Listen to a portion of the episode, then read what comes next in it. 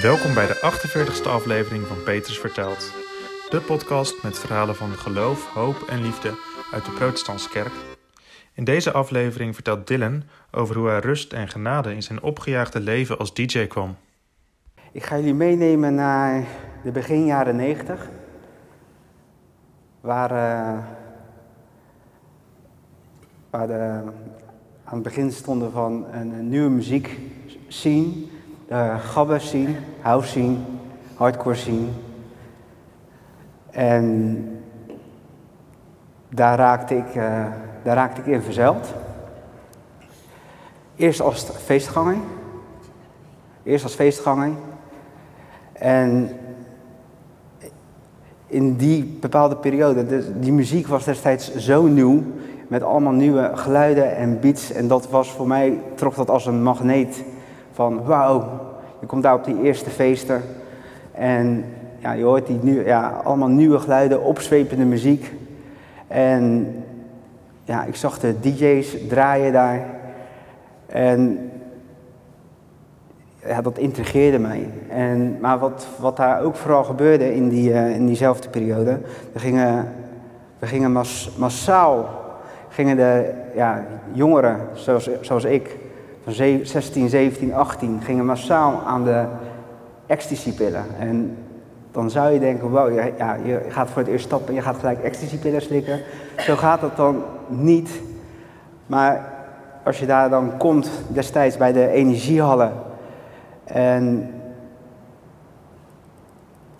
en je ziet dat heel veel jongeren drugs gaan gebruiken. En je komt zo'n zaal in met beukende beats. En je ziet, uh, zeg maar, je kan daar gratis je pillen testen. Er staan politieagenten staan erbij, ambulancebroeders staan erbij. Er staat een heel, groot, heel groot bord, stond er. Uh, wat stond er nou? Oh ja, slik niet, slik niet van een vreemde, maar hak met je gabbers. Maar, en dan, ja, als je dat dan om je heen ziet en je, je slikt dan je eerste pilletje en met nieuwe muziek en niemand, dus ontstaat een hele hechte cultuur ontstaat er. En binnen no time was ik al een beetje aan het afkijken bij de DJ's en binnen een jaar heb ik dus ook draaitafels gekocht ben thuis gaan oefenen en binnen no time kon ik al me uh, draaien in de, in de lokale club hier in Barendrecht. Dan zoek je je platen uit.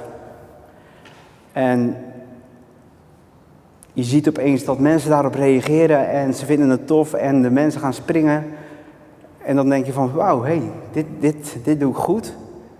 En ja, je, ja, je vindt daar zo verder je, je, je draai in en je wordt steeds succesvoller. En al hoefde ik niet te draaien, ik was toen nog niet gelijk professional, nog semi-prof. Want het was eerst alleen maar op één zaterdag in de week kon ik uh, mijn platen draaien. Maar als ik niet hoefde te draaien, stond ik op een feest. En die feesten waren elke week. En je zag dan, daar dan ook elke weer dezelfde mensen. En je werd elke weer geïnspireerd door andere DJ's, door, andere, door, nieuwe muziek weer. Want er, allemaal elektronisch gestuurde muziek was dat met allemaal nieuwe geluiden. En ja, daar, daar, ging, ik daar, ging, gewoon helemaal, helemaal in. En op den duur uh, ga je dus, in, in mijn geval, ga je dus ook je grenzen verleggen. Uh, wat eerst zeg maar een, een ecstasy-pilletje één keer in de maand was, begon dan opeens elke week. En dan opeens vrijdag en zaterdag. En je wordt ook steeds populairder als DJ. En wat ik dus niet wist, is dat je dan ook aandacht krijgt van vrouwen en andere mensen om je heen. En dan blijkt, hé, hey, die aandacht vind je dan ook wel leuk. En ja, dit leven heb ik dus 25 jaar volgehouden. Uh, dus dat betekent dus ook, uh, ja, mijn leven ontstond op een gegeven moment uit seks, drugs en house en veel feesten. En dat heb ik me ook helemaal eigen gemaakt. En uh, tot op een gegeven moment, we gaan nou even een hele, ja, ik kan je allemaal wel spannende verhalen gaan vertellen over de 25 jaar, maar daar ga ik jullie nu niet mee belasten. Dus we gaan maken even een grote sprong, misschien een sprong van 15 of 20 jaar, totdat ik mijn vrouw tegenkwam. En zij vond me wel heel leuk, maar zij, zij zei al direct, Dylan, ik vind je heel leuk. Maar ik zie die foto's op, destijds had je een soort hives, dat is de Facebook van nu. Maar ik zie die foto's van jou, uh, dat leven wat jij leidt met mij, dat gaat echt niet werken.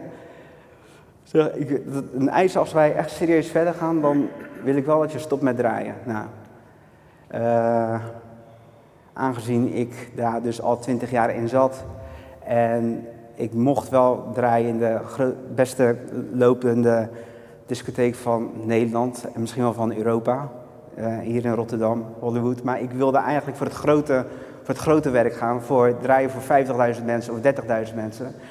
Maar ik heb, ik heb in die periode heb ik generaties zien komen en gaan, komen en gaan. En mijn lichaam was ook een soort van op. En ik was, ja, ik ontmoette een leuke vrouw. Daar wilde ik eigenlijk voor gaan. Dus ik dacht, weet je, ik heb generaties zien komen en gaan. Ik, uh, ik ga voor jou. Maar uh, ik maakte ook, die muziek die maakte ik ook. Dus ik zeg, nou, weet je, dan hoef ik niet, ga ik niet meer elke keer donderdag, vrijdag, zaterdag draaien. Maar dan maak ik nog wel de, de muziek. En dan voor, voornamelijk voor andere DJ's. Nou, daar gingen ze mee akkoord. En nou, ik, ik heb me helemaal in die relatie gestort. Ik kon gewoon drie jaar ook van de drugs afblijven en helemaal, helemaal gelukkig. Tot op een uh, zekere dag. Uh, die muziekscene ging natuurlijk gewoon door. En op een gegeven moment was de hardcore scene, hardstyle, begon ook populair te raken over zee. Dus in Las Vegas, in Australië, in Amerika. En ik kreeg een belletje van mijn ex-collega's van, hey Dylan, je wilde toch ooit doorbreken? Misschien nu zit die muziek zien, zitten we in de lift. Kom je ons, uh, kom je ons helpen? Je, je hebt een creatief brein. Dus ik dacht, nou weet je, dat, uh, misschien kan ik dat dit keer wel weer zonder drugs doen. Inmiddels heb ik ook al kinderen gekregen. Die waren toen drie en, drie en vijf volgens mij. En ik, ga die, uh, ik begin weer muziek te maken. Ik ga weer met mijn oude collega's om. En mijn wat ik net al vertelde, mijn waarden en normen, die zijn nog steeds helemaal vervaagd. Want in mijn brein werkt dat gewoon nog steeds zo. Uh, ook al heb ik kinderen, af en toe drugs uh, gebruiken kan best. Zeker als ik muziek aan het maken ben. Ook al heb ik het al 20.000 keer aan mijn vrouw beloofd om e- dat niet meer te doen. En er was dus op een, op een dag, moest ik ook weer een of andere remix maken voor een of andere DJ. En het lukte me niet, of ik vond dat ik niet creatief genoeg was. En ik begon weer speed te snuiven. En heel de nacht wegblijven. En dan gewoon naar huis gaan en dan gewoon zo onder invloed zijn. En dan je drugs niet weggooien, maar in mijn zak houden. Terwijl je, ja, dat klinkt nu, nu als ik dit nu vertel, dat is gewoon knettergek. Maar ik nam het gewoon, zonder dat ik het wist, mee naar huis. En ik gooi mijn broek op de grond en ik laat het ergens slingeren. En de volgende ochtend wordt mijn vrouw wakker en die vindt dat, terwijl ik kinderen van drie en vijf in huis heb lopen. Inmiddels was ik ook al betrokken bij deze kerk. Twee maanden of zo. En uh, ja, ik had daar wel goede. Ja, ik, vond, ik, ik, vond het prachtig hier. En ik had wel zoiets van: wauw, er gebeuren hier wel mooie dingen. En ik voelde me ook wel een soort van thuiskomen hier. Maar ik zat ook nog steeds in het in het andere leven. Maar in ieder geval, uh, om even terug te komen naar het verhaal. Mijn vrouw, die had dat dus gevonden. En ja, die was zo, zo kwaad. En die confronteerde mij ermee. Maar uiteindelijk heeft zij dus ook uh, de vrouw van de dominee hier, Hanneke, had zij... Uh, ja, die kon zij toen nog niet zo goed, maar zij had haar in ieder geval... Nou, maakt niet uit. Ik kwam, op een avond kwam ik thuis mijn vrouw zit huilend op de bank. De vrouw van de dominee zit huilend op de bank. En ze zeggen tegen mij, Dylan, ik heb alles verteld hoe jouw leven, je gaat nu twee maanden naar de kerk. Ik heb even verteld hoe jouw leven de afgelopen 25 jaar heeft uitgezien. Eh, en ik stond zo perplex van wat? Uh, Hans, Hanneke, die komt naar mij toe en zegt: Dylan, uh, alles wat jij nu zegt is te veel. Wat ik je nu aanraad, is om jouw spullen te pakken en weg te gaan, want jouw vrouw wil van jou scheiden en zo snel mogelijk. Je hebt je kinderen in gevaar gebracht. En op dat moment overviel mij, ik was zo kwaad. Ik dacht, wat? Dit zijn mijn nieuwe vrienden van de kerk. En jij gaat me gewoon even heel dat leven vertellen wat ik heb geleid. Daar ben ik dus nu ook niet meer welkom. En ik wilde misschien nog mijn leven hier gaan weten. Dat is nu ook, die kansen zijn nu ook verkeken. En ja, ik, ja, ik, ik, ik, was, ik was woest. En nu achteraf zou je denken van, ja, ze heeft groot gelijk. Maar op een of andere manier nam ik Hanneke's woord aan. Ze, ze, ze zei nog tegen mij van, Dylan, het enige wat ik nu voor je kan, doen, voor je kan doen is bidden. En, en, en tot je vrouw door uh, laten dringen dat het niet handig is om in zo'n emotionele, emotionele toestand snel scheiding door te gaan stampen. Nou, ik heb mijn spullen gepakt, ik ben weggegaan. Mijn moeder was toen uh, drie weken in Indonesië op vakantie, dus ik had in ieder geval een plek om naartoe te gaan. Nou, ik, uh, volgens mij uh, heb ik daar twee weken lang gehuild. Want in Ridderkerk, of gewoon ja, iedereen die wist wat, hoe mijn leven eruit zag. Ik maakte daar ook niet echt een geheim van. Ik was een DJ. En als ik geen DJ was, was ik al wel, wel aan het feesten. En ik maakte er ook geen geheim van dat ik ook vaak onder invloed was. En als mijn vrouw nu wilde gaan scheiden, wist ik gewoon sowieso dat ik aan het kortste eind ging, ging trekken. En ik wist ook, na twee weken bij mijn moeder te gaan zitten en wegkwijnend van zelfmedelijden, de eerste twee weken. En ik wist dus ook dat, ja, dat, dat, dat mijn kansen gewoon waren verkeken, ja, verkeken. Tot op een dag, toen belde mijn dominee belde mij op. En uh, die, ja, die, uh, die vraagde hoe het met mij ging. En die wilde, oh ja, die wilde mijn kant van het verhaal horen. Nou, inmiddels, na twee weken lang uh, met zelfmedelijden weg, weggehaald te zijn, had ik op dat moment had ik wat enigszins zelfref, zelfreflectie gekregen. En ik zei tegen Hans, ik zeg Hans, ik zeg, mijn kant van, van het verhaal is dat mijn vrouw gewoon gelijk heeft. En dat ik eigenlijk al, uh, waarschijnlijk, ik, leid een leven waar, waar, waarvan waarschijnlijk jij het, het bestaan geen eens vanaf weet. Ik ken me nu misschien uh, twee maanden van, van de kerk. Maar ik leid ook een leven waar ik, ja, ik maak muziek wat opzweept om drugs te gaan gebruiken. Ik, heb, ik draai platen wat opzweept om drugs te gaan gebruiken. ja, maakt niet uit, kom toch maar langs.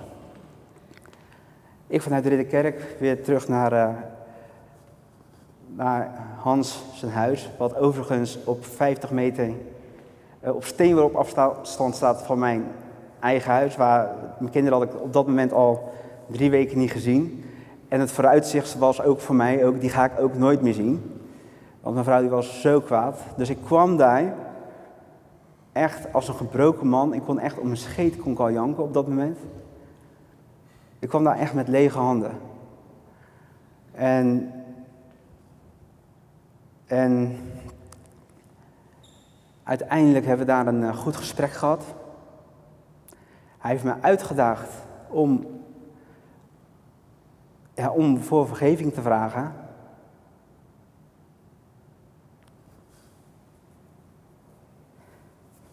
Vanaf het moment waar ik dacht dat ik op de, eh, de verkeerde kant was opgegaan. Nou, dat, dat referentiepunt kon, ja, wist ik heel goed wanneer het was. Het was natuurlijk aan het beginjaren van de, uh, van de jaren negentig. Nou, om, uh, ik ga nu, niet helemaal op de details intreden, maar ik heb daar dus om vergeving gevraagd. Ik heb maar drie zinnen uitgesproken.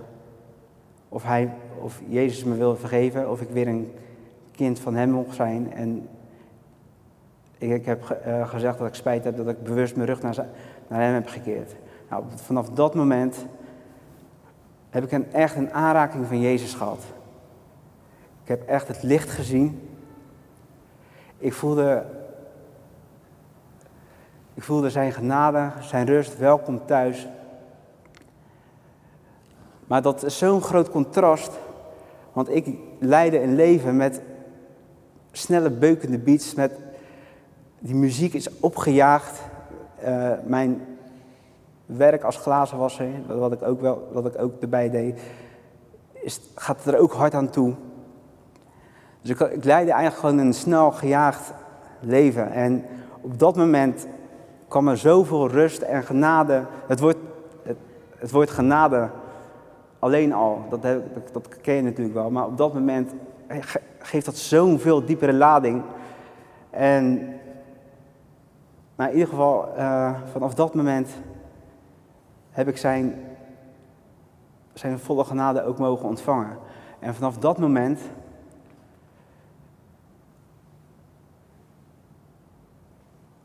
ben ik van mijn denken, maar het is ook van binnen, is ik ben echt compleet veranderd, gewoon compleet veranderd. Van op, de, van op de een of andere dag. Van de een of andere dag dat ik eerst gewoon volop die muziek maakte, kon ik de eerste, het eerste half jaar kon ik die muziek opeens niet meer aanhoren.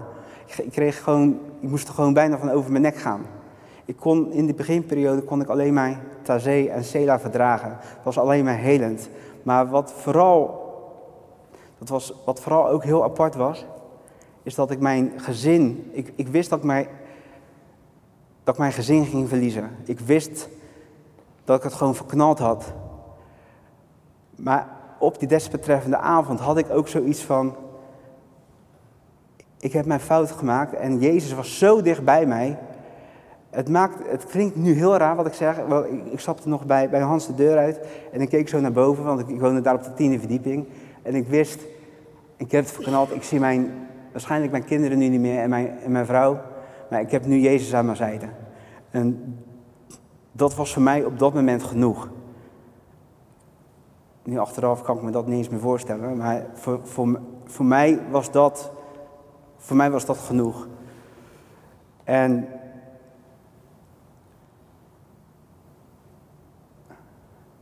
En vanaf dat moment zijn er, ja, zijn er ook een, een, een uh, dat is ook gelijk de start van een zegen op zegen op zegen op zegen op zegen achter elkaar, wat uh, in mijn leven speelt, speelde. Uh, mijn vrouw ja, die wilde me niet zien, maar die zag mij weer voor het eerste keer, een, paar dagen, een, een dag nadat dat ik Jezus heb mogen ontvangen. En zij zag al gelijk dat mijn gelaatsuitdrukking heel anders was. En ze, het eerste wat zij zag, wat, toen ze mij voor het eerst zag, van... Willem, wat is er met jou gebeurd? Je ziet er zo anders uit. Maar ik dacht, het heeft geen zin om nou in de details te gaan treden wat er gebeurd was. Want ik wist, mijn woorden, mijn woorden hebben toch geen waarde meer. Uiteindelijk heeft zij het verhaal van Hanneke of Hans gehoord, maakt, maakt ook niet uit. Maar het mooie daarvan was, dit wat ik nu vertelde was ongeveer ergens in november. En we hebben in ieder geval kerst samen gevierd. En volgens mij in het nieuwe jaar heeft mijn vrouw mij toch weer een kans gegeven. En, en vanaf dat moment, ja, uh, Vanaf dat moment leef ik, leef ik vanuit zijn genade. En ook mijn vrouw, die is uiteindelijk is zij, is zij ook um, bekeerd. Mijn kinderen zijn gedoopt. Ik heb nu, waar ik, waar, ik nu vooral echt dankbaar voor ben, is dat ik nou gewoon een, een gezonde vriendenkring om me heen heb gebouwd vanuit de kerk. En die in die periode dat ik, het, dat, ik, dat ik veranderd was, dat hun om me heen stonden. En hun ook allemaal een stukje van Jezus vertegenwoordigen, de handen en voeten van Jezus vertegenwoordigen. Ook waar ik me aan op kon trekken. Uh, ik ben ook gestopt met, met, die, met die muziek maken. Ik ben ook gestopt, uh, ja, dat is in de glazenwasserij gaat het flink hard aan toe ook oneerlijk. Ja, je moet daar ook vechten voor je, eh, voor je brood. Daar heb ik ook afstand van gedaan.